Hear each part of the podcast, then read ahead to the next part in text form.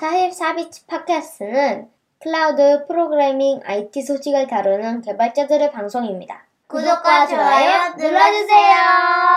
안녕하세요. 44비츠 팟캐스트 117화 시작하겠습니다. 네, 오늘 5월의 첫 녹음 날이라 후원을 안내해드리겠습니다.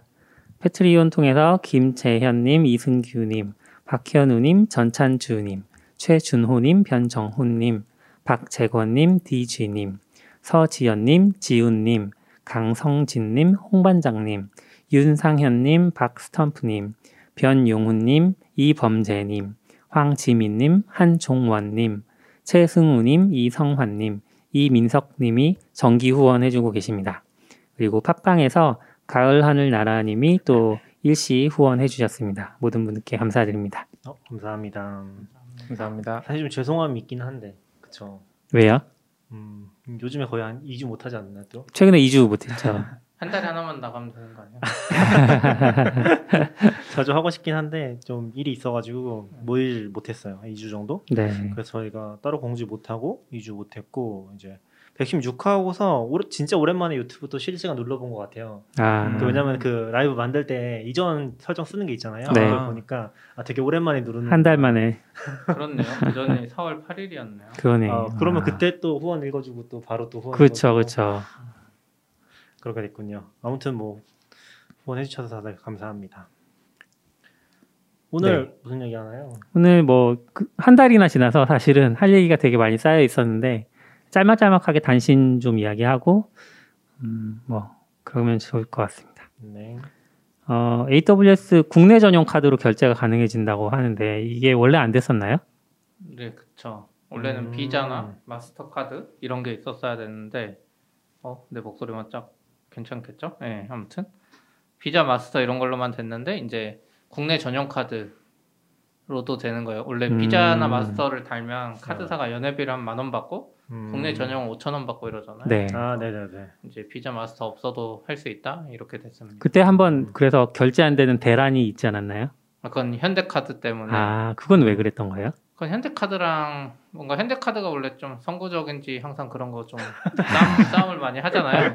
예전에 어디랑도 자동 결제 때문에 한번 그랬던 것 같은데 아무튼 뭔가 시스템을 바꾸면서 아마도 이거의 영향일 수도 있지 않나 지금 그 생각이 드는데. 그것 때문에 뭐가 서로 안 맞아가지고 그냥 끊겼는데 그냥 그 상태로 거의 한 달 반을 방치했죠 거의. 지금은 되는 거죠? 아니 지금은 되는데 그래서 문제가 뭐냐면 저도 원래 최대한 버틸라 그랬어요. 네. 결제 정보 바꾸기 귀찮잖아요. 그렇죠. 근데 한 달 반 넘어가니까 이제 AWS 메일 오는 거죠. 결제 안 되면 계정 상태가 맞아요. 위험하게 무섭게 그게 있었어요. 이게 아마 컨텍스트를 모르시는 분들을 위해 설명드리면은 원래는 AWS가 해외 결제로 이렇게 진행이 됐었잖아요. 네. 완전 해외 결제로 진행이 됐는데 이번 몇 달 전부터 한국 법인으로 결제되는 걸로 바뀌었어요. 바뀌었죠. 그러면서 이제 요 카드 같은 것들이 되는 거 있고 안 되는 게 있고 막 그렇게 바뀌었던 것 같거든요.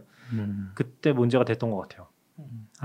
아마존 유책 코리아 뭐 이런. 그래서 이름이 좀 이상해. 네. 유책 뭐지 이거? 유한 책임에서. 맞아. 유한 책임인데 유책하니까 네. 뭐 아마존이 무슨 책임이냐? 전 깜짝깜짝 놀라게 돼요. 그래서 약간 편해지긴 한 것 같은데 이제 일반 뭐 카드를 만들긴 해야 되지만 네. 비자 카드 만들지 않은 분들한테도 도움이 되는데. 하나 결제까지 다 좋은데 이제 마지막에 애매한 게 그 프라이스는 여전히 달러라서 이해하기 어려울 것 같긴 해요. 근데 프라이스가 달러인데 결제는 한화로 되는 거 아니에요? 결제는 그런데 이제 그거죠. 시간당 0.몇몇 달러 또 이제 계산해서 환율이 어떻게 바뀔지 모르는데 그쵸. 이게 이제 한국 돈이면 학생들 입장에서는 정해진 금액인데 이제 내 서버비가 환율에 따라 달라질 수 있잖아요. 맞아요. 다른 뭐 엔화 같은 거는 따로 그렇게 하나요 혹시? 다 마찬가지니까 다 달러 기준이긴 해요. 다 달러 기준이겠죠. 글로벌 동일하긴 하는데 이제 일반인들 혹은 막 처음 접한 사람 입장에서는 이제 많이 좋아졌지만 그래도 그 부분은 약간 계산해야죠. 이게 저는 같은 컨텍스트인지는 모르겠는데 사실 한국에서도 이런 해외 기업들에 대한 제재가 많이 심해지고 있잖아요. 그러니까 해외 기업인데 한국 진출해서 세금 안 내고 이제 작업이라기보다 일하는 그런 업체들.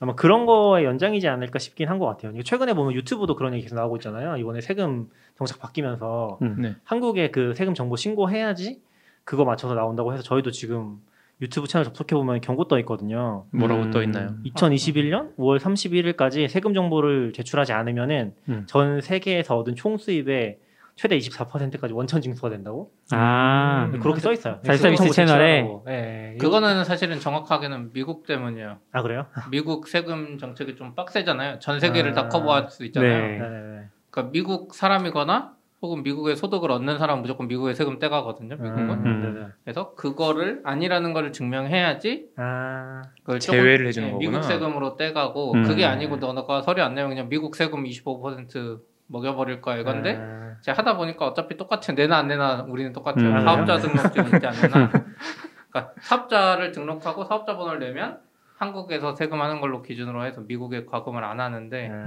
개인이면 미국 기준이에요? 네, 맞아요. 그래서 그냥 그렇게 떼지더라고요. 제가 막 하다 보니까. 아무튼 전 거기까지 몰랐어서 요 비슷한 컨텍스트인가? 요새 그런 게 하도 많으니까 그런 게 있었군요. 네, 설명 감사합니다. 네. 다음으로 넘어가 볼까요? 네, 낙규님이 좋아하시는 소식일 것 같은데. 그러네요.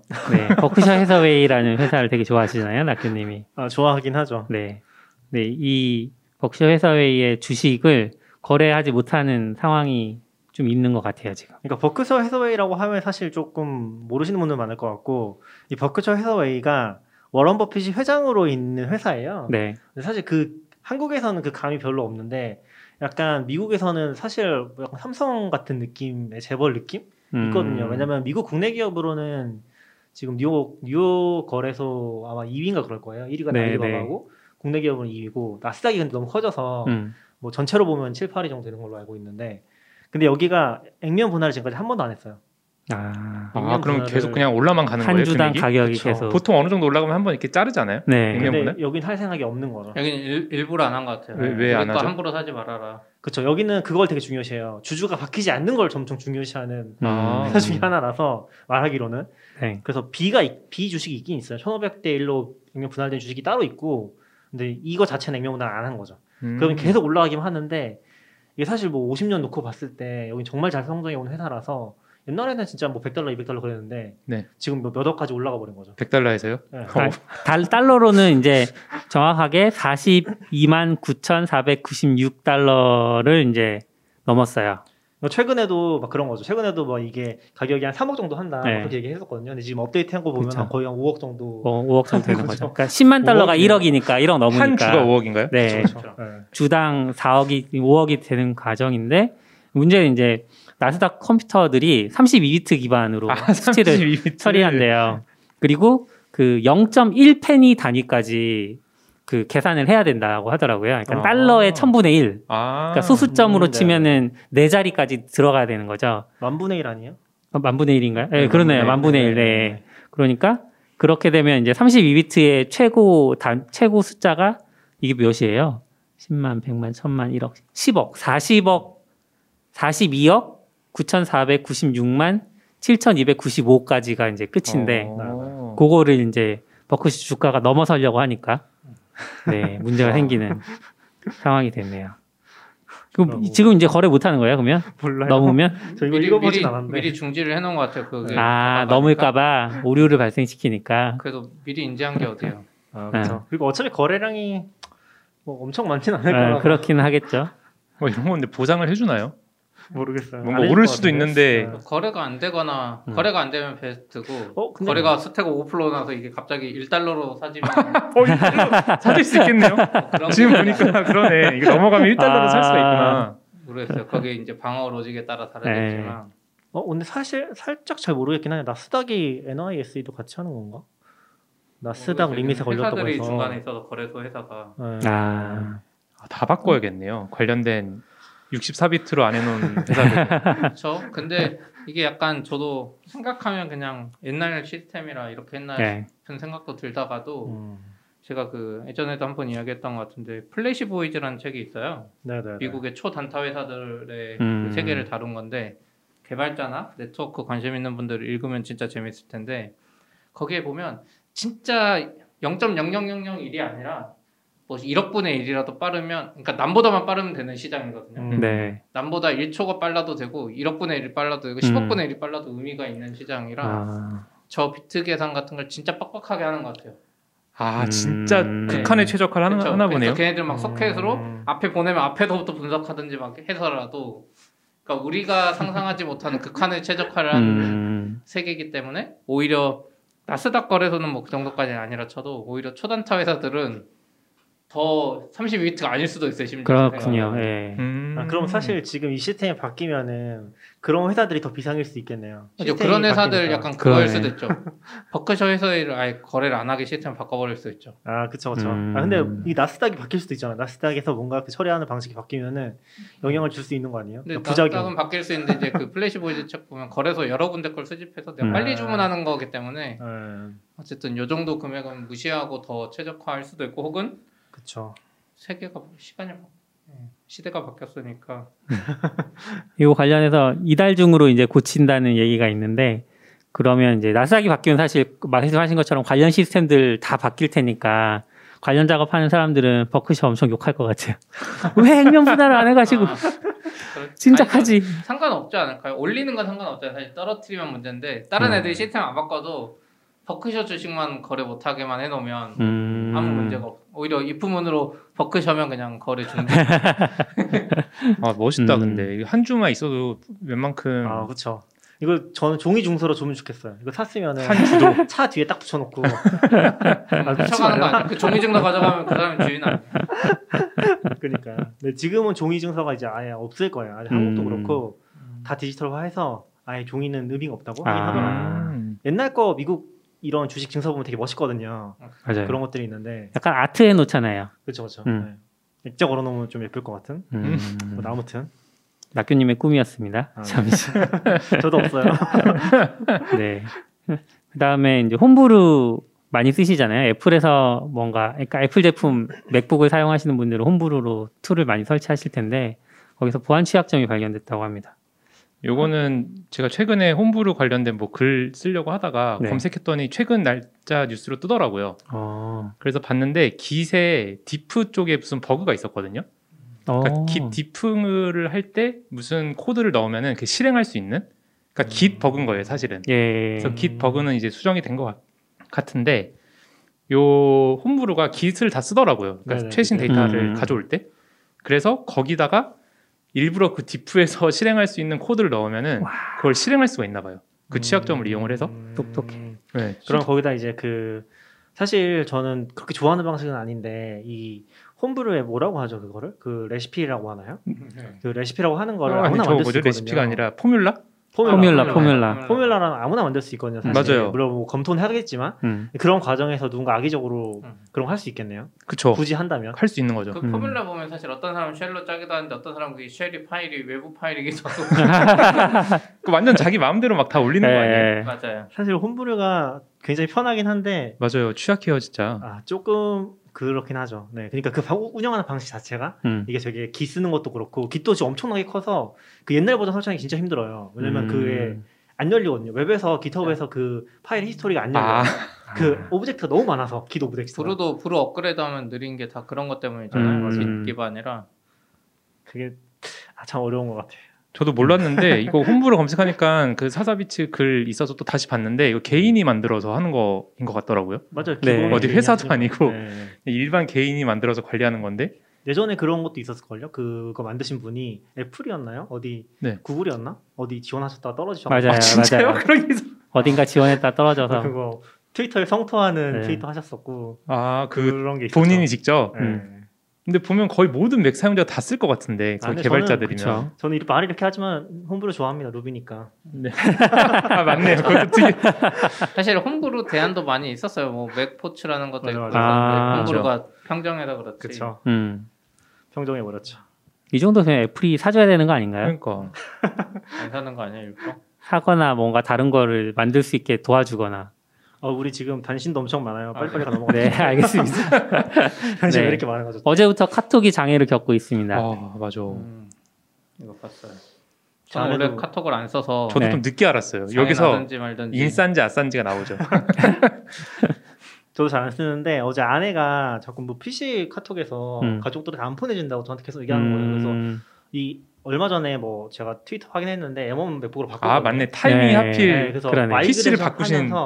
이상해진 건가? 해가지고 막 초기화하는 거 찾아보고 아~ 라이브러리 안에 뭐 지우고 하는 것도 고객님 답변 준 게 있더라고요. 나중 딴 사람이 올린 거 보니까 그런 거 해야 되나 막 보고 있는데 아내가 뭐 자기 사는 커뮤니티 들어가 보니까 카톡이 장애라더라. 장애인 것 같다. 그래서 저 알았긴 했었어요. 근데 이제 이거... 카톡 같은 거는 프로그래머들보다 오히려 일반 분들이 더 빨리 장애를 파악하시는. 아, 맞아요, 맞아요. 저희도 사실 그런 거 많았었죠. 초반엔 특히. 아, 그래. 네. 근데 이게 보니까 지금 FCM 쪽에 문제가 있는 것 같아요. FCM이 저도 앱 생태계를 잘 몰라서 정확히 모르겠는데 네. 파이어베이스에 제공하는 푸시 서비스라고 알고 있긴 하거든요. 네. 걔가 문제가 있어서 저희도 어제 계속 그 알람을 받긴 했어요. 아, 그래요? 네, FCM이 계속 밀린다고. 알람 계속 왔었고 뭐 다른 이슈, 외부 네. 이슈가 있었고 지금 사람들이 추정하는 걸로는 그러니까 저희 개발자들이 네. 추정하는 걸로는 카카오톡이 FCM을 망쳤거나 FCM이 카카오톡을 망가뜨렸거나 둘 중 하나인 것 같다고 아. 그렇게 막 농담삼아 얘기하긴 했었거든요. 그래서 저희도 네. 장애까지는 아닌데 아무튼 계속 알람 받고 있었고 조금 이제 푸시가 늦게 간다든지 그런 증상이 있었던 것 같아요. 이게 근데 카톡이 워낙 대중적으로 많이 쓰니까 요즘은 문자 대신에 카톡으로 뭐 인증번호 같은 거 많이 보내잖아요. 진짜 너무 싫어요. 그런 서비스들은 이제 그동안 못 해가지고 긴급하게 전환한다거나 이런 경우들이 있다고. 저는 진짜 알림통 너무 싫은 것 같아요. 얼마 전에도 민방위 문서가 알림통이 아니라 민방위 문서가 네이버 전자문서로 온 거예요. 아, 예. 딴 걸로 안 보내줘. 안 보내줘요. 맞아요. 그냥 네이버 전자문서로 먼저 예. 보내고 네. 그걸 안 읽으면 딴 데로 보내다고 하더라고요. 내가 이거 못 봤으면 어떡할 거야. 딴 데로 보냈겠죠. 했을걸요? 아 그런가? 그럼 문자로도 왔어요. 저도 문자로 네이버에 뭐 해서 전자 뭐 민방위로 확인하라고 그거 누르니까 네이버로 가고. 저는 아예 안 왔어요. 저는 그... 문자로 번호를 딴 거 입력하시니까 그러죠. 뭐. 이메일만 입력하시잖아요. I'm not human 이런 거. 문서 같은 건 그렇게 안 하죠. 항상 잘 받았는데. 근데 저는 솔직히 이게 더 편했어요. 카톡이나 그러니까 정보 문서가 지금 네이버가 전자문서 하면서. 원래 민방위 그거 보려면 아, 맞아요. 맥히고 네. 막 해야 되는데 폰으로 맞아요. 되니까 맥혀도 안 되죠. 거기 들어가서 네. 또 뭐 받아야 네. 되고 맞아 안 되긴 하죠 잘. 그건 좀 좋긴 했어요. 뭐 딴 이야기로 했는데 그리고 카톡 이거 장애나면서 다른 기사에는 그 말도 있던데 네이버랑 다음 실검을 부활시켜라. 아 사람들이 알 수가 없구나. 장애가 났는데 사람들이 다 비슷한 생각한 거 내 카톡이 잘못됐는데 다 지웠다 깔고 있는데. 네. 예전에 네이버 실검 있을 땐 카톡장에 쭉 올라오니까 바로 1위에 뜨잖아요. 네, 카톡장애니까 나는 어쩔 수 없구나 하는데 네. 실검이 없으니까 다 자기 걸 다시 설치하고 있는 거예요. 핸드폰 잘못된 줄 알고. 근데 이거는 저는 좀 카톡 쪽에서도 그거 정확히 안 보여준 게 좀 문제라고 생각하거든요. 그러니까 장애인지 아닌지 인지할 수가 없었어요. 어제 상황에서 보니까 카톡을 봐도 이게 장애인가? 아닌가? 그걸 인지할 수가 없는. 그러니까 저도 조금 의외였던 게 외국 솔루션 보면 스테이터스 페이지 네. 이런 것도 있고 약간 현재 어떤 문제가 있어서 어떻게 해결하고 있다 이런 게 올라오는 게 있는데 카톡은 없는 거 같더라고요. 스테이터스 페이지 다 수동이고 낙겸이도 그리고 우리 서비스 할 때 보면 알잖아요. 뭐 하나 안 되는 거 아직 아마 우리도 안 될걸요? 아예 전체 장애나면 수동으로 여기서 설정하면 되는데 아마 그게 상황을 보니까 약간 간헐적으로 여기저기 장애나는 느낌 그런 거 같았어요. 그러니까 에러 메시지가 올라오는 게 아니라 그냥 안 되고 되는 사람도 있다고 하고 안 되는 사람도 있다고 하고 그런 느낌이긴 했었어요. 근데 그런 게 필요한 것 같긴 해요. 아 근데 진짜 어려운 것 같긴 해요. 그런 것까지 다 챙겨서 한다는 그쵸, 게 어렵죠. 아마 솔직히 뭐 힘드셨겠죠 다들 어제. 그러니까 저도 그 딴 생각보다 카카오 계신 분들 좀 5월 5일날 그러니까요. 오후부터 바쁘시겠구나. 네. 아 근데 제가 아까 말한 건 맞나요? 그 FCM이 파이어베이스가 제공해주는 푸시 서비스라는 게 맞나요? 네 맞아요. 아 그러면 저 막 궁금한 게 FCM을 대체를 할 수가 있어요? 아니요. 구글 거는 안 돼요. 구글 메시지는 무조건 FCM 통해 예전에 GCM이라고 그랬는데 구글 거 무조건 그거고 애플 거는 애플도 뭐 네. 푸시 시스템인데 문제는 원래는 각자 보내야 되는데 구글이 좀 개념 있게. 자기한테 보내면 애플한테 보내주겠다는 거예요. 아, 네네. 오, 그러니까 우와. 그래서 원래 중간 서비스를 항상 만들고 막 관리했어야 되거든요. 기존에는 직접 운영도 하고. 근데 구글이 우리한테 다 보내 그럼 우리가 알아서 해줄게 해서 구글이 받아서 애플 쪽에 다시 보내주는 거. 그런데 지금은 오히려 그게 독이 되는 상황이군요. 아니 FCM이니까 상관없죠. 그러니까 FCM이 장애나면 어떻게 할 수 없는 거네요 어차피. 아니 FCM 장애날 때 이제 회사가 잘 똑똑하게 FCM 장애났으니까 애플로 직접 보내도 되긴 해요. 그러니까 구글 건 어쩔 수 없는 거잖아요. 아 구글 건 못 보내죠. 아, 네. 모바일 생태 정확히 몰라서 FCM을 대체할 수 있는 건가 없는 건가 잘 몰라서. 서비스들이 그럼 내부적으로 다 FCM을 쓰는 거죠? 구글 거는 100% 쓴다고 말이죠. 애플 거는 이제 회사 선택마다 다르겠지만 구글은 무조건 쓴다고 보면 됩니다. 좋은 정보 감사합니다. 네. 이건 넘어가시죠. 크롬 네. 넘어가고 네. 네이버 블로깅? 네. 이것도 뭐 저희한테 그렇게 중요한 건 아닌데 네, 좀 너무 그냥 재밌긴 했어요. 낙두님한테 중요했잖아요. 아 저도 아내가 막 하라고 해가지고. 그리고 사람들이 와 이게 16,000원을 엄청 그렇죠. 많이 원하는구나. 네이버 블로그에서 뭐지 한 15일 정도 블로그를 계속 쓰면은 30일 아니었어요? 30일? 30일인가?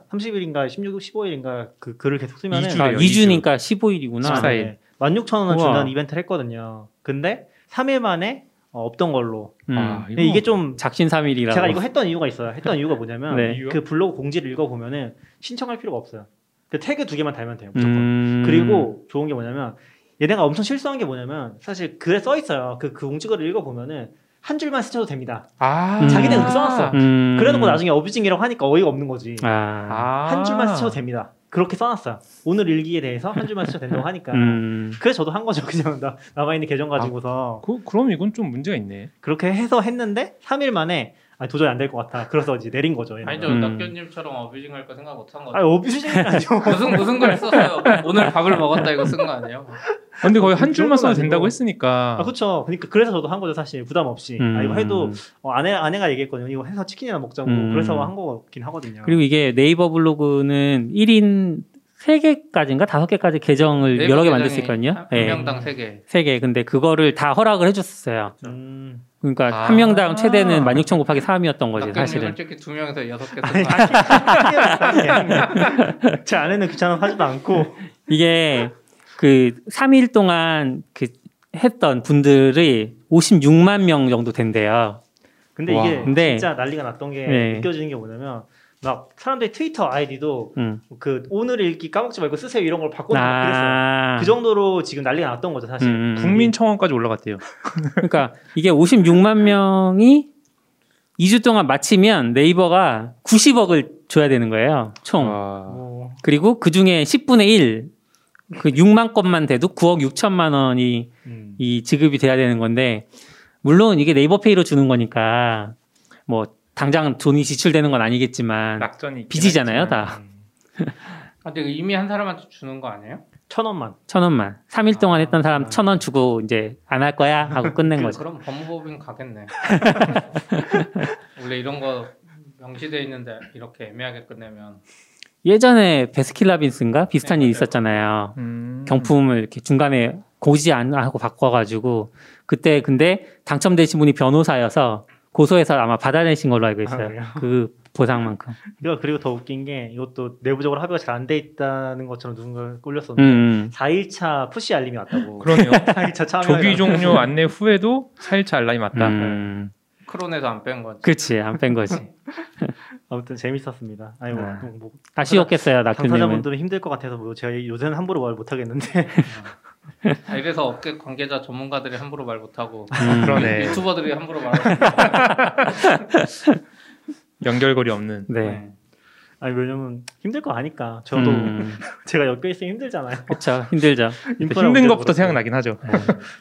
근데 네이버 이거 줘도 될 것 같은데 아까 얼마에 90억? 90억. 근데 네이버 페이 평소에 이벤트 하는 거 보면 엄청 90억보다 더 많이 주고 있을 거예요. 막 그 퍼센트나 막 추가 적립해 주는 거 생각하면 물론 이거는 페이가 아니라 이제 블로그 팀에서 했으니까. 블로그 팀이니까. 네. 블로그 팀 돈이 없어서 돈이 어떻게 할지 모르겠지만. 제 생각엔 블로그라서 그런 것 같아요. 블로그를 그렇게까지 할 필요가 있나? 난 좀 가깝지 않을까? 이제 이런 거 하면 안 되는 것 같아요. 무제한적으로 돈이 늘어나시면 안 되는 것 같아요. 근데 좀 많이 실수를 하긴 했는데 그 다계정 허용한 것도 그렇고 한 줄도 괜찮다고 한 게 저도 지금 최근에 뭐 이거는 제가 쪼잔해서 그런 걸 수도 있지만 미리 깔아놓고 토스가 이벤트 했었잖아요. 아시죠? 네. 토스가 무슨 이벤트 했어요? 주식 랜덤으로 한 주 주겠다고. 이게 진짜 잘하는 게 뭐냐면 사실 다른 회사들도 이건 다 했어요. 특히 그 주식 계정 막 그 계좌 만들면은 한 5만 원 정도 주는 이벤트는 맞아요. 네. 근데 토스가 잘한 게 뭐냐면 랜덤이야. 랜덤에 보면 삼성전자도 있고. 근데 사람들 맨날 그 높은 것만 생각하잖아요. 높은 것만 생각하지. 이게 토스니까 가능했지. 이게 버크셔 있었어 봐요. 완전 랜덤은 아니고 10개 중에서. 근데 비싼 거 보면 몇십만 원 했던 게 있었던 거 같거든요. 네. 그렇지? 잘했다. 아무튼 비싼 애들이 있었는데 그것 때문에 사람들이 진짜 많이 가입했다고 하더라고요. 근데 제가 그래서 그 소식을 듣고서 그 이제 회사 겐분들 있는 데서 가입해보겠다 했는데 그날 그 전날인가 끝났더라고요. 이벤트 갑자기. 아~ 여기도 갑자기 끝났고 전 안 주더라고요. 바로 탈퇴했어요. 아. 예전에 사전 예약했던 사람 또 안 줬어요. 아 맞아요. 그것도 있어요. 아. 그래서 그 이벤트 기간에 참여한 사람들만. 아. 그리고 네이버 블로그도 이런 거 써야 되는데 최근 한 1년 동안 글 안 쓴 사람 대상으로 하고. 아. 그치. 이랬어야 되는데. 맞아. 아까 그 5만 원 준다는 것도 보통은 계좌가 없는 사람은 다행이긴 하거든요. 에이. 그래서 그거 진짜 신경 쓰는 사람들은 가입하고 탈퇴를 해요. 그럼 5년인가 지나면 개인정보 다 지워야 되거든요. 그때 다시 할 수 있어요. 이벤트 참여를. 아. 그렇게까지 하시는 분도 있어요. 가끔 보면 그 체리피킹 하시는 분들 있잖아요. 에이. 그렇게까지 하시더라고요. 제가 이거 하신 분이 아직 세상을 잘 모르셨던 분인 것 같아요. 우리나라에는 순수하게 체리피킹으로 유명한 그 뽐뿌에 이런 데 보면 카드 설계 잘못하면 거의 회사 망할 정도. 맞아. 다 뽑아먹거든요. 그래서 맞아요. 우리나라에서 그 제일 잘하는 쪽이 통신사랑 통신사도 까딱 설계 잘못하면 큰일 나니까 카드사 이런 건데, 네이버는 이제 그런 사람들이 설마 있겠어 하면서 이제 약간 사람을 믿고 했는데 어뷰징하는 사람 아마 어뷰징 안 했으면 좋은 결과로 이어졌을 것 같은데. 그쵸. 그것도 생각난다. 그 옛날에 옴니아 사면 멜론 공짜로 해서 아직도 옴니아를 그 유지하시는 분이요. 무제한 공짜. 네. 아. 구글도 있잖아요. 구글 포토였나요? 그 용량 포토 무제한이었죠. 네. 구글 그 무슨 자기네 폰. 근데 네. 구글은 그나마 다행인 게 꼭 그 폰으로 올려야 되는데, 아까 옴니아 이런 거는 그걸로 하고 뭐 유심을 이렇게 끼워서 뭐 무정 유심도 있고 많아요. 아 정말요? 맞아. 옴니아 멜론 폰으로 쓰는 분 아직도 있을 거예요. 진짜 오래된 건데.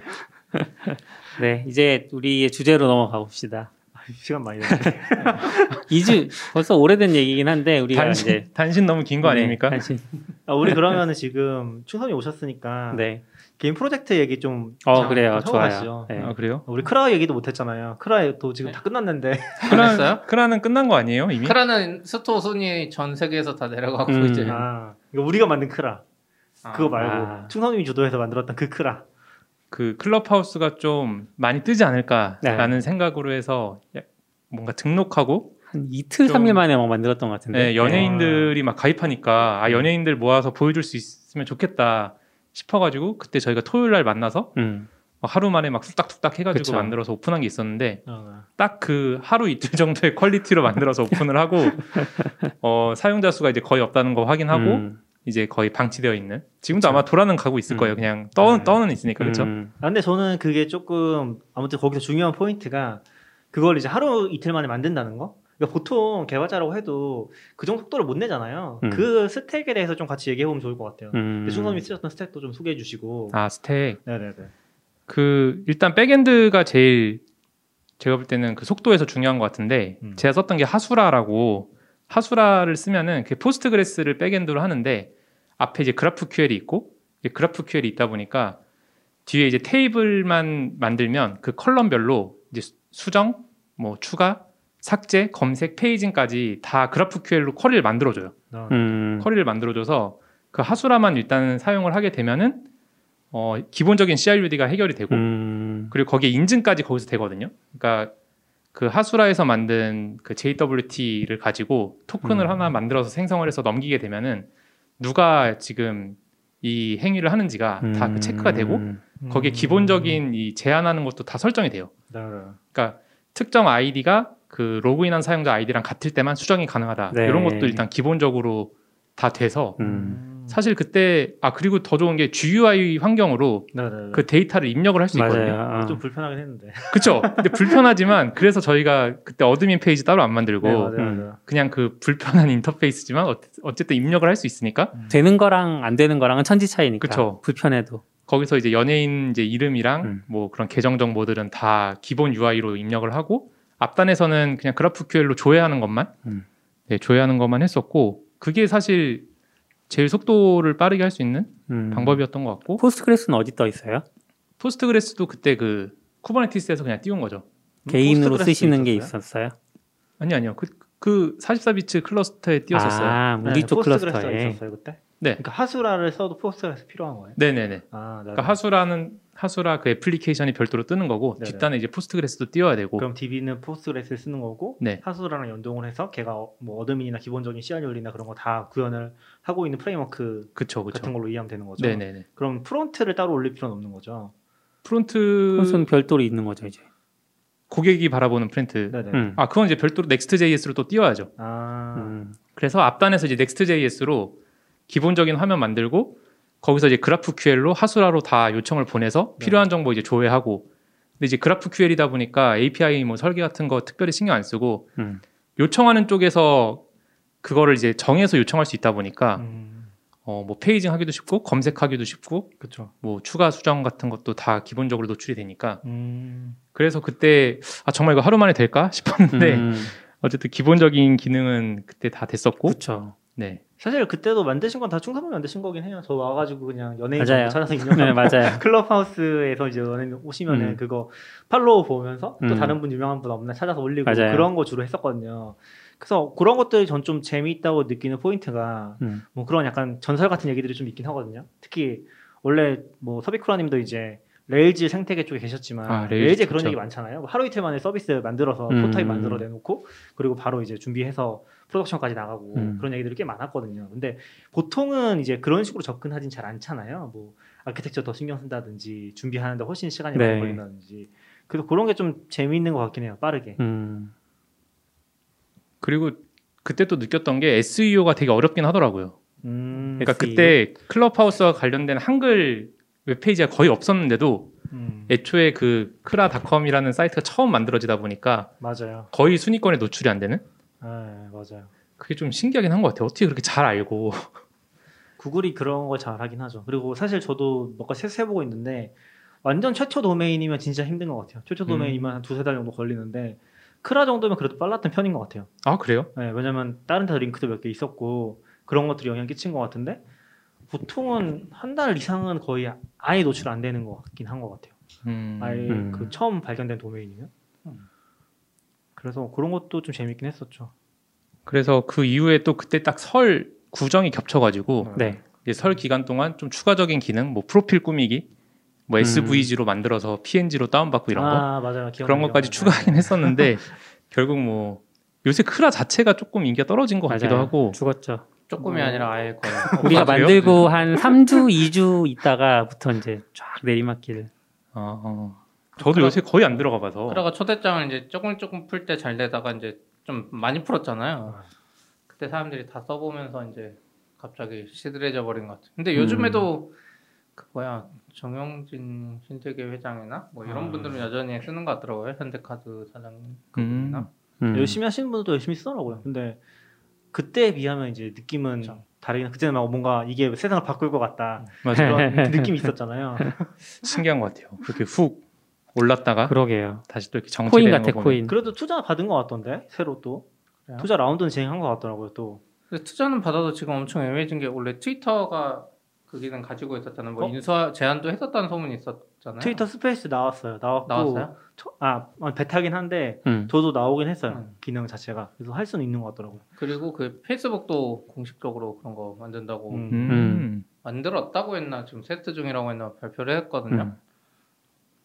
크라는 좀 힘들지 않을까? 왜냐면 제가 생각해도 내 트위터 친구랑 페이스북 친구 이미 있으니까 거기서 하는 게 좀 더 특히 이제 그 클럽하우스 기존처럼 뭐 현대카드 회장님이나 뭐 이런 분들이 하기는 또 트위터가 더 잘 맞잖아요. 애초에 크라랑 비슷한 시스템이잖아요. 한 명의 인플루언서 이렇게 따라가는. 네, 맞아. 빨리 크라를 접어야 돼요. 도메인 업데이트하는 그쵸 이제 접어야죠. 진짜 쭉 떨어졌죠. 그 구글 트렌드로 봐도 보이고 그리고 거의 전 세계에서 1위 잠깐 찍었다가 다 내려오긴 했죠. 어떻게 될지 잘 모르겠어요. 네, 운도 중요한 것 같아요. 코로나 하신 분들은 잠깐일 줄 알고 했는데 지금 1년 넘게 맞네요. 코로나 사이트들은 더 중요해지고 막 백신도 생기고 그쵸 맞아요. 크라는 생각보다는 맞네. 생각은 비슷했겠다. 거기도 처음에 금방 만들어서 했을 텐데 이렇게 오래까지 또 코로나는 오히려 더 그랬을 것 같아요. 개발자들도 이거 한 달이나 하겠지 다 그 생각으로 서버비도 그냥 했을 것 같은데 그러네요. 아무튼 전 좀 그게 재밌었고. 그러면은 왜 레일즈 안 쓰신 건가요? 레일즈요? 근데 레일즈가 프론트가 확실히 너무 좀 트렌드에 안 맞긴 한 것 같아요. 그러니까 리액트를 레일즈에 쓰려면 좀 어렵지 않나요 지금? 지금 좀 편해졌나? TP님이 할 얘기 많으실 것 같아요. 여전히 힘든 것 같고, 그러니까 그냥 전통적인 웹페이지 AJX 간단한 거 정도 하는 건 레일즈가 여전히 빠른 것 같은데, 근데 요즘에 트렌드가 그러니까 프론트에서 뭔가 많은 걸 하잖아요. 작업을 좀 더 이쁘게 하거나 뭐 여러 가지 이유로. 네. 그런 걸 하려면 레일즈는 약간 단점이 많이 생겼어요. 그러니까 프론트랑 예전엔 결합을 잘 해놨는데 이제는 결합이 이상해서 레일즈는 API로만 쓰고 결국 리액트를 띄워야 되는 상황이 되다 보니까, 그럴 거면 이제 노드 쪽도 서버 있으니까. 그쵸. 그런. 근데 제 생각에 크라가 더 잘 안 되는 이유는 레일즈 안 해서 그런 것 같아요. 왜죠? 그러니까 여기서 만드셨잖아요. 저나 너굴림이나 이 세 사람은 그 문서 작업밖에 못해요. 아예 이쪽 세상을 경험 안 해봐서. 근데 레일즈 하면 이제 적어도 이렇게, 저도 이제 낙교님이 한 거 봤는데 못 고치긴 했지만 개인 프로젝트다 보니까 설정이 개인한테 맞춰져 있어서. 그렇죠, 그렇죠. 근데 보기라도 할 수 있고. 근데 이제 리액트나 이쪽은 아예 경험 안 해본 새로운 사람은 거니까. 진짜 신세계예요. HTML이 없어. 아, 맞아요. 근데 맞네. 근데 라디오 버튼도 추가 못해요. 인풋박스도 내가 추가 못해요. 맞네요. 근데 그래도 이번에도 또 서비스라는 뭐 만들고 계시잖아요. 네네네. 소개해 주실 수 있어요? 아니면 요건 다음에? 지금 이제 하고 있는 거는 이제 1차적으로는 이제 완성을 하긴 했는데 mysetting.io라고 들어가시나요? 네, 들어가실 겁니다. 아, 데스가 없네. 아, 레일즈 문화가 아니야. 왜죠? 그래서 요거는 제가 이거 M1 맥북 사고 나서 이제 세팅을 하려고 하다 보니까, 제가 블로그에서 원래 많이 이제 방문해 주시는 글 중에 하나가 맥에다가 개발 환경 설정하는 글. 아, 네네. 그 글이 그래도 방문자 수가 꽤 되거든요. 그래서 저도 이제 저 스스로도 그걸 보고 이제 세팅을 하는데, 이제 M1으로 하다 보니까 뭔가 다르더라고요, 많이. 그래서 아, 그럼 좀 업데이트를 해야겠다, 내용을. 그래서 원래는 이제 블로그 글을 업데이트 하려고 하다가 그냥 약간 요런 좀 개발 환경 관련된 거, 그리고 애플리케이션 관련된 거, 이런 것만 좀 모아서 보여줄 수 있는 사이트가 있으면 좋지 않을까 싶어가지고 되게 작게 일단 이것도 생각하고 이제 만들어 본 건데, 일단은 이제 개발과 관련된 환경 공유하는 거, 그리고 앱 사용법, 그리고 사용자 프로필.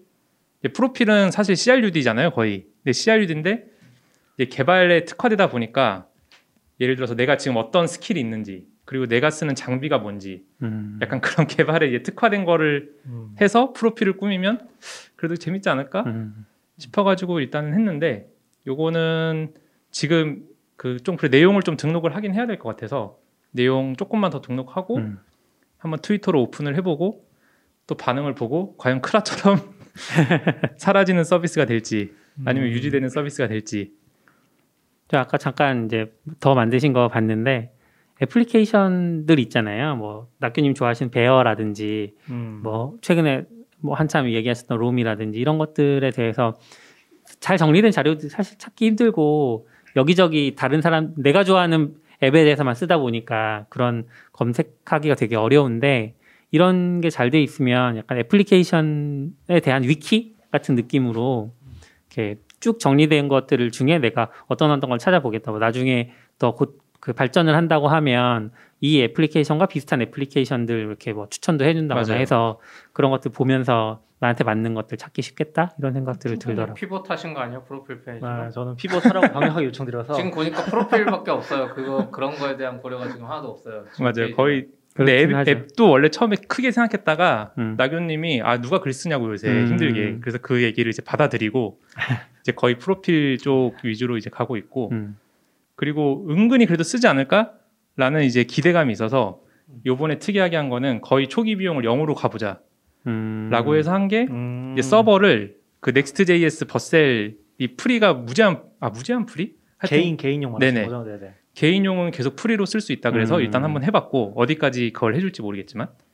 버셀도 Next.js 만든 회사에서 만든 거예요? 그렇죠. 버셀이 회사 이름이면서 서비스 이름이고 거기서 Next.js라는 이제 프레임워크도 만든 거고. 아, 그럼 Next.js에서 만든 걸 버셀로 배포할 수 있는 거예요? 그렇죠. 아, 그게 되게 쉽게 돼 있어요. 왜냐면은 거기서 만들었기 때문에 그냥 거의 원클릭으로 배포를 할 수 있거든요. 네네. 그래서 그거 연결하고 그리고 백엔드가 있어야 되잖아요. 근데 백엔드가 최근에 제가 우연히 찾은 게 슈파베이스라고 파이어베이스의 클론 같은 오픈소스 프로젝트가 있는데 그것도 무료로 제공을 해요. 그러니까 그거는 오픈소스인데 서비스도 있는 거죠? 그쵸, 그쵸. 네네. 그래서 백엔드가 이제 포스트그레스로 되어 있고 아마 제한이 그 용량 제한? 그러니까 데이터베이스에 쌓이는 용량이랑 그리고 그 데이터를 조회하는 용량 제한인데 뭐 초반엔 어차피 많이 없을 것 같으니까 일단 그걸로 해서 그것도 이제 빵원으로 이제 했고 그리고 이미지가 그래도 좀 트래픽 비용이 나오지 않을까? 해서 막 찾아봤는데 이미지 CDN이 잘 안 떠오르긴 하더라고요. 저는 이제 AWS만 많이 쓰다 보니까 근데 AWS도 비싸잖아요. CDN 비싸서 그냥 AWS S3는 쓰는데 앞단에 CDN을 지금 클라우드 플레이어를 붙여가지고 클라우드 플레이어는 제가 알기로 무제한 무료거든요. 거기도 개인 근데 도메인을 무조건 붙여야 되잖아요. 클라우드 플레이어는 도메인도 공짜로 붙이면 되잖아요. 네네. 아 도메인 관리를 이제 클라우드 플레이어에서 하는 거고 돼요, 네. 플레이어. 거기서 넘겨서 이제 하니까 지금 현재로는 이제 뭐 계속 써도 그 이미지는 어디다 올리는 거예요? 이미지 S3. 아, S3 올리고 클라우드 플레이어로. 네네. 아마 지금 단계에서는 비용 똑같을까요? 그래요? 그러니까 S3에서 이미지를 많이 패치해서 CDN 역할을 해야 되는데 한 명이야 한 번 접속하고. 그렇죠, 그렇죠. 그 다음에 한 일주일 있다 한 명이 들어오면 이 CDN이 캐시 날아가는 게 약간 랜덤이거든요. 아 그래서 그 맥스 에이지를 1년으로 걸어놓긴 했어요. 그건 그 사람 컴퓨터에서 기준인데 요즘엔 폰도 쓰고 막. 그 CDN 그러니까 클라우드 플레이어에서 S3 그래요? 요청을 하고 거기에 있는 어차피 그 퍼블릭 캐시 보고 아마 더 요청 안 할 거예요. 캐시가 바뀌지 않으면 그러니까 이미지는. 그렇죠. 아니면 뭐 깃허브를 써도 되지 않아요? 근데 그렇게 1년 걸어도 좀 보장은 안 해줘요. 용량 개념이 없어요. CDN에서. 아 그렇죠. 용량 그 개념이 없긴 하죠. 언제 사라지는지 자기들 마음이야. 네가 설정은 했지만. 그러네요. 네. 그거를 깃허브 써도 되지 않아요? 근데 파일 업로드 기능이 있거든요. 또 나름 여기에. 제가 받는 서비스에 파일을 업로드할 수 있는 기능이 있어서 근데 깃허브를 쓸 수는 없고 뒷단에서 기 쓰는 거죠. 기스로. 뭐 그렇게 하려면 할 수 있죠. 파일 업로드 기능은 없어도 되는 거 아니야? 근데 지금 그 프로필로 거의 피벗을 하긴 했지만 거기에 앱 보면은 앱 소개 기능이 있긴 해요. 네네. 그래서 거기에 이제 뭐 이미지 같은 거 올릴 수 있고 프로필 이미지도 올리려면은 파일 업로드 필요하지 않나요? 프로필도 뭐 그럴 수 있죠. 프로필은 뭐 그냥 트위터 땡겨도 되는데 이게 만드신 거 이제 블로그 같은 거잖아요. 이거는 돈이 많이 들어가요. 지금 당장 GIF 넣어놓으셨어요. 저게 GIF 아니에요. 그리고 동영상이에요? 저게 아스키네마라고 터미널 녹화해주는 프로그램인데 저걸 이제 사람들이 잘 모르는데 저게 동영상 같이 보이지만 실제 제이슨으로 되거든요. 제이슨으로 되고 되게 복붙이 돼요. 네, 터미널 안에서 작고 쳤던 게 움직이는 것도 진짜 터미널 같이 움직이고 엄청 예쁜 것 같아요. 저도 프로필 페이지로 전환하고 저 글을 44비츠 같은 개인 블로그에 링크해주는 게 좋은 것 같긴 하네요. 맞아요, 맞아요. 저 그렇게 쓰려고요. 지금 쓰려고 대기하고 가입했는데 편집이 안 되네요. 충분히 이거 위에 기술 이거 없애주세요 그냥. 아 그래요? 그러니까 그러니까 내가 쿠버네티스 도커 막 이런 거 하는 게 링크드인에도 있고 프로그래머 사이트도 있고 많이 있거든요. 네. 막상 하다 보면 웬갑게 다 적혀 있어서 이게 크게 메리트가 있나 이 생각이 가끔 들더라고요. 그냥 차라리 밑에 컴퓨터나 이런 거는 뭐 누가 오픈하는 것도 없고 그런데 기술은 진짜 점점 애매해지는 것 같아요. 충삼님도 지금 레일즈도 할 줄 아니까 레일즈도 적긴 하는데 그쵸. 이게 구분이 어려워져서 그냥 차라리 저 개발 환경이랑 개발자 컴퓨터 키보드 이런 거 깔끔하게 하고 맞아. 이거 빨리 그거 쿠팡 걸어야죠. 쿠팡 아마도 바로 걸어야죠 지금. 서비코라님 링크 들어보니까 이거 완전 이력서로 쓰셨는데요. 아까 그 얘기했어요. 샘플. 이력서. 거의 이력서 느낌인데. 근데 사실 이거 서비코라님도 저는 얘기했었는데 제가 되게 좋아하는 사이트 하나 있긴 하거든요. 갑자기 기억 안 나네. 유즈디스? 유즈디스라고 여기가 인터뷰 사이트예요. 맞아요. 근데 좀 재밌는 게 뭐냐면 유즈디스 맞나? 아니면 Uses.tech. 저희 사이트 맞아요. Uses.dis 맞는데 uses.dis.com이거든요. 여기가 어떤 이제 유명한 사람도 있고 안 유명한 분들도 있는데 그 사람들 인터뷰하면서 어떤 툴들을 쓰는지에 대해 인터뷰를 하는 데거든요. 근데 좀 재밌는 게 내가 이맥스를 쓰는데 다른 사람 이맥스 쓸 때 또 다른 거 못 쓰지? 이런 거 궁금할 때. 그럴 때 좀 많이 봤었어요 예전에. 요즘엔 잘 안 보긴 하는데 그래서 계속 요즘에도 계속 올라오거든요. 그래서 이거 있으면 궁금한 분 있으면 찾아보는 것도 좋고 아니면 또 내가 쓰는 툴 같은 거 있으면은 그냥 구글에서 사이트 검색하면은 검색할 수 있잖아요. 그런 걸로 검색해서 아 내가 쓰는 툴을 쓰는 사람들이 있네. 그럼 그 사람들 딴 거 못 쓰지? 이런 거 검색해보면 되게 좋았던 것 같아요. 사실 그때 요거를 좀 모티브 삼아서 나왔던 그때 개발자가 자기 뭐 쓰는지 공유한 사이트 또 있었잖아요. 그거 Uses.md인가 그거 만드는 사이트 그걸 모아서 또 사이트로 만드는 게 있었고. 맞아요. 근데 그래서 저는 이게 되게 잘 될 것 같아요. 이런 거 되게 하고 싶은데 막상 만들려면 엄청 귀찮거든요. 아 제가 이제 기술 넣은 이유가 있어요. 그러니까 기술을 마음대로 넣을 수 있는데 나중에 약간 유사도 검색을 해서 예를 들어서 제가 뭐 사용하는 앱이나 이런 게 있을 거잖아요. 근데 저랑 비슷한 기술을 쓰는 사람한테 유사도 앱으로 추천을 해주는 거죠. 다른 사람들이 이런 기술 쓰는 사람들이 주로 아. 이런 앱을 쓴다. 그러니까 당신도 한번 써보세요.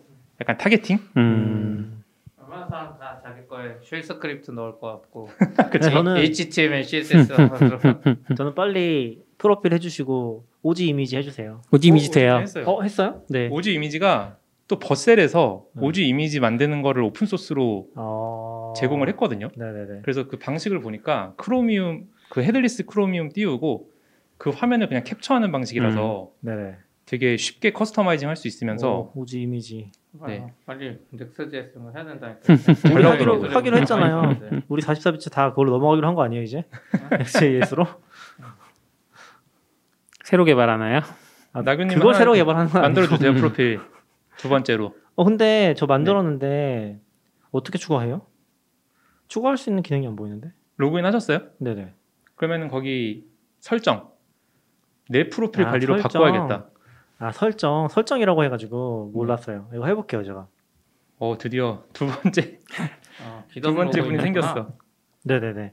이거 그거 아니죠? 비동기인 아니죠? 제가 추가하고 나니까 저번에 크라도 좀 그랬던 것 같은데 추가하고 나서 유저스에 들어오니까 제가 안 보이더라고요. 맞아요. 이게 제가 좀 고민하는 포인트긴 한데 넥스트JS에서 지금 밀고 있는 게 네네.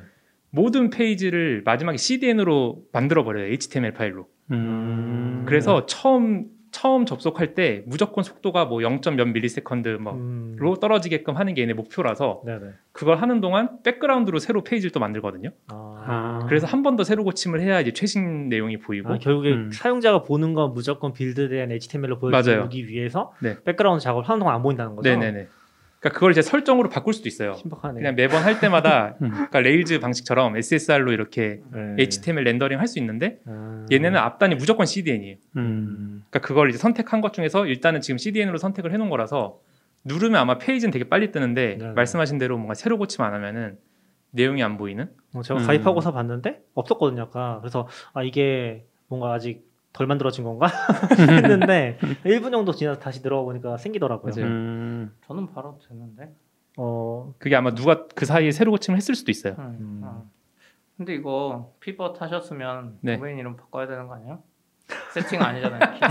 기어 이런 거잖아요. 그쵸. 마이 툴. 아 당근마켓도 다 이게 다르게 쓰시네. 뭐요? 제가 깃허브 프로필 땡겨오게 해놨거든요.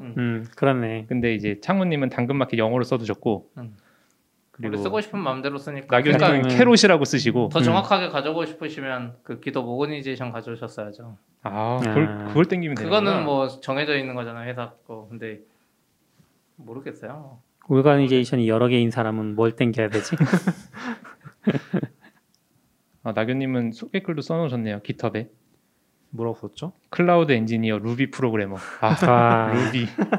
루비 프로그래머. 이런 분들이 기술 스택에 다 쓴다니 마크다운도 넣고 있는. 마크다운. 근데 마크다운도 약간 기술 아니에요? 그러니까 아닌 건 아닌데 뭔가 이게 의미가 이제. 아닌 건 아닌데. 근데 기술 스택보다 그냥 약간 장비 같은 거 못 쓰는지, 그러니까. 못 쓰는지 그런 게 재밌는 것 같아요. 그래서 도메인 빨리 바꿔주세요. 그러네. 마이 기어 이렇게 진짜 바꿔야 되나? 그리고 기어 하면 제가 말한 대로 아까 쿠팡이랑 아마존 그거 걸면 맞네. 맥북 한 대가 몇백만 원이잖아요. 커미션 3%만 해도. 그 들어왔어요? 뭐요? 제가 맥북 산 거. 아마 들어오지 않았을까요? 오, 얼마 들어와요? 궁금하다. 3% 이상. 그럼 저한테도 얘기하시지. 저는 그냥 샀는데. 그러게. 그러네.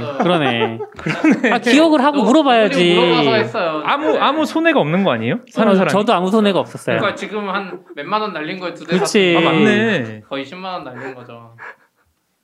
저 그냥 집에 가면서 그냥 이거 사야겠다 해서 이렇게 투자 그 관점이 부족하다니까. 맞네. 무조건 링크 한번 거치고 사야 되는구나. 죄송합니다. 이렇게 까이다니. 저 몇 번 트라이 했는지 몰라요. CP님한테 그거를 리워드를 주기 위해서. 그게 뭐 어려워요? 게. 아니, 어렵진 않은데 이게 이렇게 했을 때 되나 안 되나 이걸 저는 모르니까. 쿠팡에 잘릴 수도 있어요. 아, 정말? 어뷰저로. 안 들어. 누가 듣겠어, 쿠팡에서 이거. 위로 중이야 원래 하면 안 되니까. 아니 근데 뭐 불법적으로 한 게 아니라 내가 필요에 의해서 사는 거잖아요. 쿠팡은 아무 말 안 할 것 같은 게 아마존은 일부러 그렇게 해주는 거 커미션 주는 사이트들도 많잖아요. 맞네. 그건 대놓고 하는 거잖아요. 그러니까 아마존도 굳이 막진 않는 거예요. 그 정도로 해서 지네들이 마케팅 열심히 하면 우리도 돈 벌고. 그러니까 그 뭐 배너 광고 막 네이버나 구글에 광고하는 것보다 그게 더 좋다는 거지. 그러면 그네들은 어뷰징 하려고 다른 쇼핑몰에서 살 거를 여기서 사는 거잖아요. 그러니까 맞아요. 쇼핑 쪽 세상이 좀 그래요. 그러니까 플랫폼이나 저희 당근 같은 경우는 이 서비스를 무조건 써야 되는데 물건은 아마존에도 있고 이베이에도 있거든요. 그럼 이런 꼼수를 써더라도 아마존에서 사면 어떻게 보면 이득일 수도 있죠. 그러니까 어느 정도 제한은 하는데 뭐 이런 거 가지고 서로 다른 사람이잖아요. 맞아. 뭐 그렇긴 하죠. 네. 뭐 샀다 취소하는 것도 아니고 필요에 의해서 사는 건데 내가 아는 사람한테 어플리케이션을 주고 싶어 이런 거니까. 맞아요. 구글이나 그런 데서는 안 돼요. 왜 안 돼요? 그 의식적으로 클릭하면 안 되니까 광고를. 그 약관은 모르겠지만 아무튼 좀 민감한 부분이긴 하거든요. 근데 뭐. 그래. 그러면은 내가 아는 사람 블로그에 들어갔다가. 광고 있어서 일부러 클릭해주면 안 되는 거예요? 되죠. 그런 거 하면 안 돼요. 일부러 클릭하는 건 안 되고. 네, 그런 거 하면 안 돼요. 그게 오히려 더 문제될 수 있거든요. 그래서 그런 거는 구글 신을 믿고 하면 안 돼요. 관심이 있어서 클릭하는 건 괜찮고. 그렇죠. 그렇죠. 뭐 그거는 뭐. 이 사람 관심 있어 할 만한 링크 다 걸면 돼요. 그냥 그 아까 말한 대로 그 컴퓨터 링크 이런 거에 다 걸어주면 돼요. 뭐 아까 마이크도 블루에 띄는데 이런 거 다 걸어주면 되네요. 거의 다 걸어야겠네. 안 걸 이유가 없어. 그 사람도 그거 다시 구글에 검색해야 되거든요. 맞네. 모르니까. 바로 구매하기를 넣어야겠네요. 다. 그거 그냥 아마존이나 구글에. 근데 하시려면 빨리 하시는 게 좋긴 해요. 쿠팡도 그 가입하는 거 좀 어려워진다고 하던데. 지금 쿠팡 이용해서 그 이상한 사람들 많아요. 저희 당근에도 막 그런 글 쓰는데. 맞아요. 무조건 모든 글을 쓰고 거기 링크를 막 숨겨놓고 네이버 카페 그린 것처럼 해놓고 거기 실제 하이퍼링크 HREF에는 쿠팡 파트너스 걸어놨고 이런 사람이 진짜 많은데 어쨌든 한 번만 클릭하면 되니까 이런 사람들이 점점 많아져서 그러니까 그 유튜브에 돈 벌기 이런 거 알려주는 사람이 막 그런 걸 알려주고 있거든요. 링크 넣으라고? 링크를 무조건 막 이렇게 서적방에 넣고 되니까? 혹은 뭐 카톡 단톡방에 그냥 넣어버리고 막 그래서 쿠팡도 이제 그런 어뷰저 잡는 차원에서 좀 더 빡세지긴 할 거예요. 제대로만 하면 근데 좋은 것 같긴 해요. 올림 한 개 안 보이지? 모르겠다. 근데 전에도 얘기했지만 저는 요거 잘 되면은 이 프로필 링크를 이제 트위터에 사람들 올리기 시작하면은 요거 한 번에 쭉 퍼질 것 같아요. 제발. 기대해 보겠습니다. 그 전에 빨리 다 준비해 주셔야죠. 뭘 준비해요? 그러니까 그 이제 쿠팡 파트너스 준비하시고. 그러네. 퍼지기 전에. 제 거 쓰셔도 됩니다. 제가 많이 지금 누가 맥북 에어 13인치 제 걸로 2020년 2개 샀거든요. 350만 원이요. M1이 아니라 비싸거든요. 저 거 아니에요. 이거 2대로 10만 원 벌었어요. 누가 아이폰 12 프로 맥스 낙교님 같은 분이 160만 원에 사가지고 한 5만 원 벌었어요. 그러니까 저 아까 만났는데 제 랩탑보다 비싼 폰을 들고 계신 거예요. 그래서 후회하고 있어요. 이거 진짜 팔고 싶다. 무조건 환불 되지 않아요? 쿠팡? 아니 늦었죠. 아니 아이폰. 아이폰. M1 말고. 지금 이거 근데 M1 쓰시는 거예요? 네 M1이에요. 바로 바꿨네. 너무 안 살 것처럼 해놓고. 그러니까 바로 바꾸시더라고요. 아니 저도 사실 써보시니까 주문했었는데 약간 밀리는 것도 있고 또 그때 막상 취소되니까 좀 애매하다. 나중에 사자고 했던 건데 저번 주에 토요일인가 44비츠 멤버분들이랑 같이 만났는데 너무 칭찬하시니까. 사야 되나? 바로 샀죠. 근데 너무 좋아요. 지금 다 M1이잖아요. 근데 M1. 네, 다 M1이에요. 너무 좋아요. 너무 좋고 시빈이 말이 맞는 것 같아요. 인텔은 끝난 것 같아요. 지금 팔아야 돼요. 맞아. 다들 지금 이거 들으시는 분들이 있으면 인텔 맥 다 파세요. 그러니까 안 파셨잖아요. 안 파실 거잖아요. 팔 거예요. 팔 거고 이게 개발자라서 좀 힘든 부분이 있어요. 개발자라서 좀 힘든 부분은 분명히 있을 것 같은데 한동안은. 근데 그게 아니면 그냥 지금 인텔 맥북 다 팔아야 되는 것 같아요. 맞아요. 이거는 그냥 맞아요. 망설일 필요가 없는 것 같아. 아이맥 빨리 파세요. 제가 그때 꼬셔서 사셨지만 비싸게. 그러니까요. 더 늦기 전에 너 굴리면 바로 파셨잖아요. 이게 왜냐면은 원래 애플 거를 1세대 쓰지 말라고 진짜 많이 얘기하잖아요. 맞네. 근데 얘네가 로제타를 너무 잘 만들었어요. 그래서 안 쓸 이유가 진짜 정말 아예 없어요. 너무 이 맥북 에어가 사실은 제 기준에서는 거의 꿈의 모델이거든요. 왜냐면 캔리스인데 안 뜨거워져. 성능이 맞아요. 좋아. 이거 원래 사람들이 맥북 에어에 바라던 그거거든요. 맞아요. 이게 진짜 맥북 그 12인치 사람들이 사면서 그거 했다 포기한 사람 진짜 많거든요. 아 이거 진짜 아니다. 이거 진짜 쓸만한 물건이 아니다. 근데 그거를 지금 M1에서 너무 자연스럽게 성공시켜버려서 그 옛날 뉴맥북이 비싼데 맞아. 가벼워서 아이패드 샀더니 뜨거워지는데 맞아요. 펜은 없고 배터리는 빨리 딸고 네. 말도 안 되죠. 그거 많이 했었죠. 많이 했다가 이제 포기했고 왜냐면 그게 좀 뭐랄까 맥북 에어에 대한 로망 같은 게 있잖아요. 11인치도 그랬었고 12인치 맥북도 그렇고 근데 지금 11인치 맥북 갖다 놓잖아요. 얘랑 크기 똑같아요. 크기 베젤 차이가 있어서 베젤 때문에 진짜 조금 차이 안 나요. 작긴 한데 조금밖에 차이 안 나고 근데 진짜 13인치 맥북 에어 M1은 이거는 진짜 대박이라고 생각하고 이 다음 모델들이 뭐가 나올지 모르겠지만 이거는 지금 사도 전혀 문제 없는 것 같아요. 이거 그냥 10년 쓸 수 있어요. 제가 봤을 때.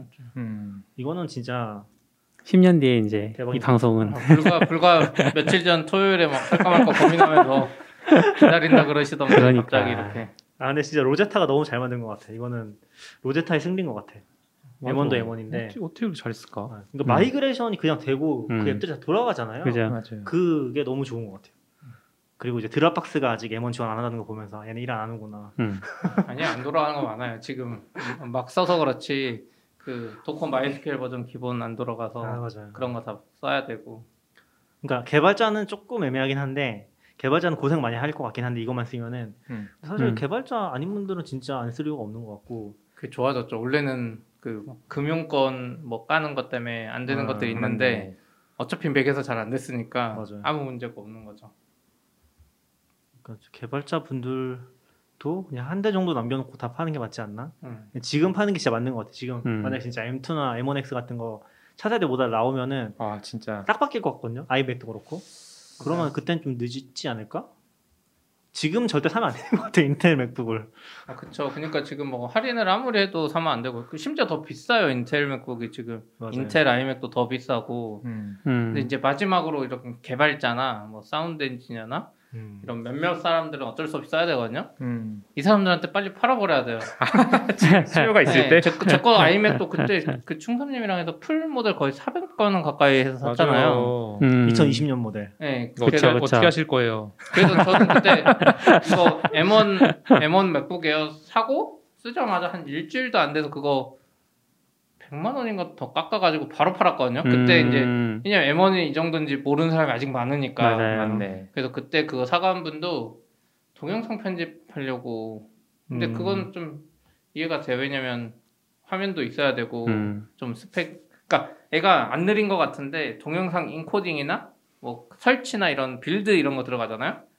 그러면 확실히 인텔보다 속도가 떨어지긴 해요. 맞아요. 열을 안 받고. 그냥 별 이상이 안 느려서 그렇지 속도는 확실히 느리거든요. 지금 아마 개발자분들은 16인치 많이 기다리시는 것 같아요. 16인치랑 프로.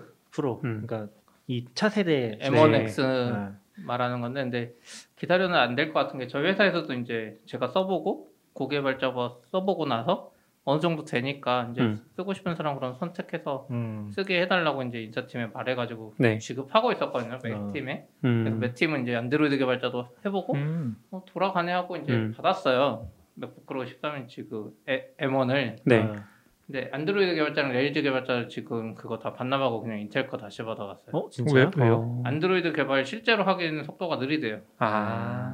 아까 그거랑 비슷해. 빌드나 이런 게 빡세게 들어가면 열을 내더라도 좀 빠른 게 난데 그래서 쿨링 하면서 거기에서 약간 성능이 딸리는 것 같고 맥북 프로는 팬이 있잖아요. 네? 맥북 프로 팬이 있어도 안 되는. 그러니까 CPU의 단기적인 그 성능 그 파워가 M1은 이렇게 약하면서 오래가는 가는 거고 인텔은 한번 빵빵 때리면서 배터리 많이 먹고 이런 거잖아요. 그것 때문에 안드로이드 개발자는 바꿨고 레일즈 개발자도 레일즈 쪽이 좀 생태계가 복잡해요. 올드하긴 하죠. 네이티브 라이브러리 엮인 게 많은데 맞아. 저도 제 기본 레일즈 만드는데 아무 이슈가 없었는데 회사 거는 좀 거의 5년 동안 뭐가 쌓이다 보니까 가끔 뭐가 안 돼요. 근데 그거 인텔은 잘 되는데. 네, 인텔은 그냥 되는데 왜냐면 다 인텔로 썼으니까. 그게 지금 이슈가 있는 게 진짜 될 것 같긴 한데 왜 안 되지? 잘 대부분 되는데 내가 그 고생을 해야 돼. 이거 그냥 그치. 인텔 쓰면 되는데 내 일주일 동안 그 방법을 찾고 막 삽질해야 되는 거지. 일해야 되는 와중에. 그래서 역설적으로 저나 이렇게 개발 잘 안 하는 거 아닌가. 아니요. 저도 M1 사자마자 했던 게 회사 프로젝트. 인프라니까. 인프라 일하면은. 네. 저도 M1 사자마자 회사 프로젝트 먼저 띄워보려고 했었거든요. 근데 저희가 사용하는 도커 이미지가 파이썬에서 그 파이썬 버스터라는 이미지가 있거든요. 그게 그 데비안 소스예요. 근데 버스터가 있고 버스터 슬림이 있어요. 저희가 쓰던 게 버스터 슬림이에요. 근데 버스터 슬림에서는 도커 이미지가 빌드가 안 되는 거예요. 빌드를 하다가 그 포스트그레스 관련해서 이제 커넥터가 필요하니까 그 클라이언트라고 해야 되죠. 포스트그레스 클라이언트를 설치를 해야 되는데 그 과정에서 자꾸 죽더라고요. 그 뭔가 설정이 없다고 피지 컴피그가 없다고 그래서 혹시 하고 이제 버스터 슬림 말고 그냥 버스터로 했거든요. 두 개의 이미지 크기가 거의 3배 차이 나요. 슬림은 한 300메가 정도인데 그렇죠. 버스터는 1기가 정도 되거든요. 근데 버스터에서는 빌드가 잘 돼요. 그래서 뭐가 문제일까 하고 이제 버스터 슬림에서 뭐 이것 뭐 GCC 설치해보고 뭐 몇 가지 설치해보니까 또 되긴 돼. 근데 이제 불편한 거죠. 그리고 내가 이걸 다 디버깅하면서 프론트엔드 개발자한테 이런 거 디버깅하라고 줄 수는 없잖아요. 그래서 그나마 회사에서 이제 계속 고민을 했었는데 프론트엔드 개발자분께 하나 살 일이 있어서 근데 물어봤더니 도커는 띄우기만 하면 된대요. 그러니까 도커 백엔드를 뭔가 자기가 건드릴 일은 없다. 그래서 그러면은 내가 M1에서 띄울 수 있는 방법을 슬림을 그냥 버스터로 바꾸면 되니까 그거 해서 알려줄 테니까 해볼래? 그랬더니 하겠다고 하셔가지고 그렇게 해서 했는데 노드 설치할 때 그때 약간 고생하셨잖아요. 그 문제 빼고는 지금 되게 잘 쓰고 되게 좋아하고 계시거든요. 근데 또 몰라요. 뭐가 나올지 몰라요.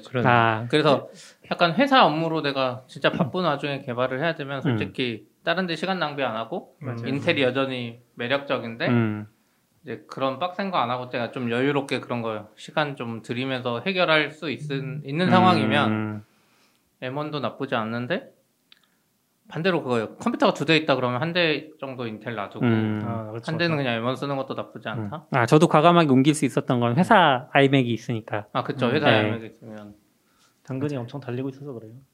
이렇게 삽질하는 사람들이 있어서 개선이 되는 건데. 네. 근데 약간 제가 조금 보충 설명해 보면은 지금 최근에 도커 정식이 나오긴 했잖아요. 정식 버전 나왔죠. 정식 버전에서 MySQL 안 돌아요? 플랫폼 아키텍처를 지정해줘야 돼요. 지정하면 돌죠. MySQL이 안 됐었는데 원래 아예 전까지는. 지정해도 안 됐어요. 정식 버전 전에는. 왜냐면 이미지가 도커브에 없어요. 해당하는 그러니까 플랫폼 이미지. 도커브에는 X86 그것만 있었는데 지금도 없어요. 지금도 없는데 맞아요. 그전에는 그 MySQL을 맥 M1 도커에서 돌릴 때 플랫폼 아키텍처 그걸로 지정해도 안 돌았어요. 그러니까 어떤 애들은 돌고 어떤 애들은 안 돌고 해도 불안정하다. 대놓고 써 있었어요. 그러니까 지금 정식 버전에서 설명을 하는 것 중에 하나가 자기네 로제스타를 쓴다. 로제스타를 써야 되니까 로제스타부터 깔아라고 하고 있거든요. 기존엔 모르겠지만 정식 버전 그렇게 돼 있고 그리고 지금 CP님이 말씀하신 게 뭐냐면은 그거예요. 그러니까 얘네 아키텍처가 ARM이잖아요. 그래서 ARM 뒤에 또 뭐 붙어 있는데 뭐 해서 64 비트 쪽 아키텍처가 따로 있고 기존 그 AMD64라고 인텔용 지원하는 또 아키텍처 따로 있어요. 근데 도커가 이미지를 지금 이미지 이름 하나에 아키텍처별로 여러 개 올릴 수 있게 돼 있어요. 맞아요. 그래서 오피셜 이미지들은 그걸 좀씩 올라오고 있고 지금 얘기하신 MySQL은 그게 지금 AMD64밖에 없거든요. 그래서 AMD64 플랫폼으로 강제 실행시키면은 이제 인텔 플랫폼으로 로제타로 돌아서 이제 실행이 되긴 하는 거죠. 근데 ARM 버전 없으니까 뭐 성능 저하나 그런 것도 있을 수 있고 약간 그런 상태인 것 같아요. 어차피 도커에서 띄우는 순간 성능은 똑같이 느릴 거야 아마. 도커가 애초에 그 가상화돼 있는 상태잖아요. 그러니까 안정성만 그래도 확보되면 로컬에서 개발용으로 쓰는 거니까. 그러니까 정식 전에는 그 AMD 64비트 버전 가져오는 것도 안 됐어요. 가져온 실행이 어떤 애는 되고 어떤 애는 안 되고 했는데 지금 대부분 되는 것 같은데. 저는 여전히 안 되는 게 있을 거다 분명히. 그럴 수는 있죠. 그런 상상을. 그리고 도쿠 파일도 같이 못 써요.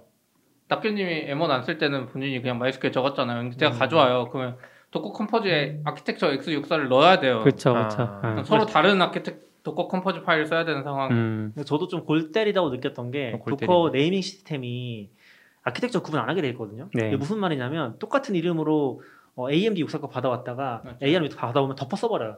이미지 남아 있는데 그 이름 없는 상태 있잖아요. 그걸 네. 바뀌어버리거든요. 그래서 엄청 혼란스러워요. 제가 도커가 그거 잘못한 것 같아요. 같은 이름에 같은 태그를 쓰면 안 되는데 왜냐면 네, 아키텍처에 따라서 그쵸. 코딩도 달라진 경우가 물론 우리 같은 소프트웨어 개발자한테는 없지만 더 네이티브 개발 C로 내려갈수록 더 있잖아요. 그래서 더 구분을 해야 되는 게 맞을 텐데. 그러니까 아직까지는 거기까지 많이 이런 상상을 못 했던 거죠. 아니죠. 그게 인제방 나왔을 때는 저거 바꿨어야지. 기존에도 원래 있었을 거야 아키텍처 개념은. 회사가 망해서 그러나? 아니 그게 아니라 그러니까 사용하던 이미지를 아키텍처를 바꿔서 한다는 이런. 그쵸, 상상을 잘 못하는 거예요. 그냥 리눅스 쓰면 그냥 계속 리눅스를 쓰는 거고 그 사람이 애플로 넘어갔다고 해서 그 컴퓨터가 똑같은 컴퓨터는 아니잖아요. 근데 이제 그거는 이제 개발자 측면이고 도커는 사실 배포 쪽을 생각해야 되는 AWS처럼 그라비톤 같은 전용 CPU에 도는데 그거에 최적화된 이미지를 쓰는 게 맞지 이게 이름이 막 하나 가지고 두 개 빌드를 동시에 하는 경우도 물론 이제 많이 해주지만 그렇게 그러니까 내부적으로 보면은 그 ARM64로 빌드된 이미 전혀 따로 만들어 놓고 했더라고요. 도커 허브 안에서도. 근데 그게 모두 다 그렇게 됐는지 모르게 그냥 그것만 돼 있긴 했었는데 아무튼 그래서 그런 것 때문에 되게 헷갈릴 것 같긴 해요. 그리고 AMD64만 무조건 쓸 것도 또 아니니까 한동안은 좀 혼란 상태일 것 같긴 한데 뭐 ARM64 거 쓰면 일단 잘 돌아가긴 하더라 정도인 것 같긴 해요. 여기서 빌드하면 여기서 잘 돌겠죠.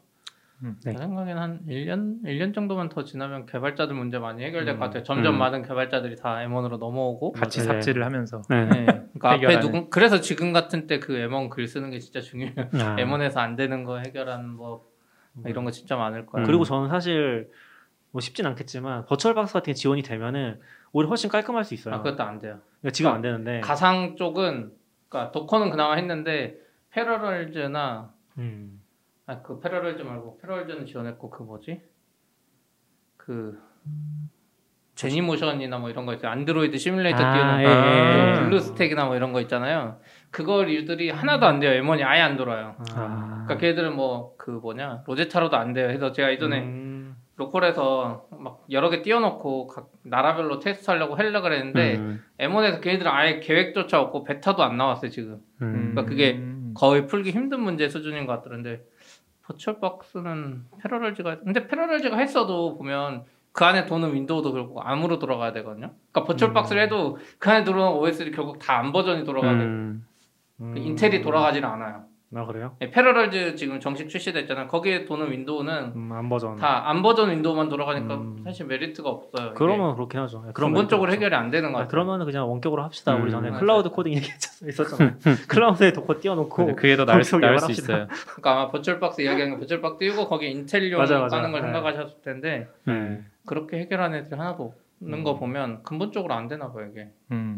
쉽지 않을 수 있죠. 저도 뭐 이쪽 깊게 하는 건 아니라서 잘 모르겠지만 어쨌든 뭔가 가상화의 가상화 느낌이니까 그런 거 언젠간 될 수 있겠지만 이거 많이 퍼지면 근데 저도 그 아키텍처 정확히 모르겠는데 이 ARM64랑 지금 시간이 1시 5분 정도인데 오래됐어요. ARM64랑 뭐 그라비톤의 ARM이랑 같은 아키텍처예요? 같지 않을까요? 베이스는 같을 것 같은데 그럼 여기서 최적화해서 갖다 올릴 수 있는 건가? 그 정도까지는 모르겠네요. 그라비톤이 더 퍼질 수 있도록. 그러니까 그라비톤 잘 될 수 있어요. M1 개발자들 쓰면서 이렇게 노드나 파이썬 문제 다 해결해놓고 그라비톤은 그냥 그러니까 AWS나 서버 쪽에서는 공짜로 먹는 거죠. 애플이 노력해놓은 거. 그렇죠. 사실 애플이나 AWS 이런 거 서버는 나온 지 꽤 됐잖아요. 근데 아무도 지원 안 해요. 오늘 여기까지 할까요? 네. 댓글이 거의 없네요. 많이 채팅해 주시면 좋아요. 네, 수고하셨습니다. 들어주셔서 감사합니다. 안녕.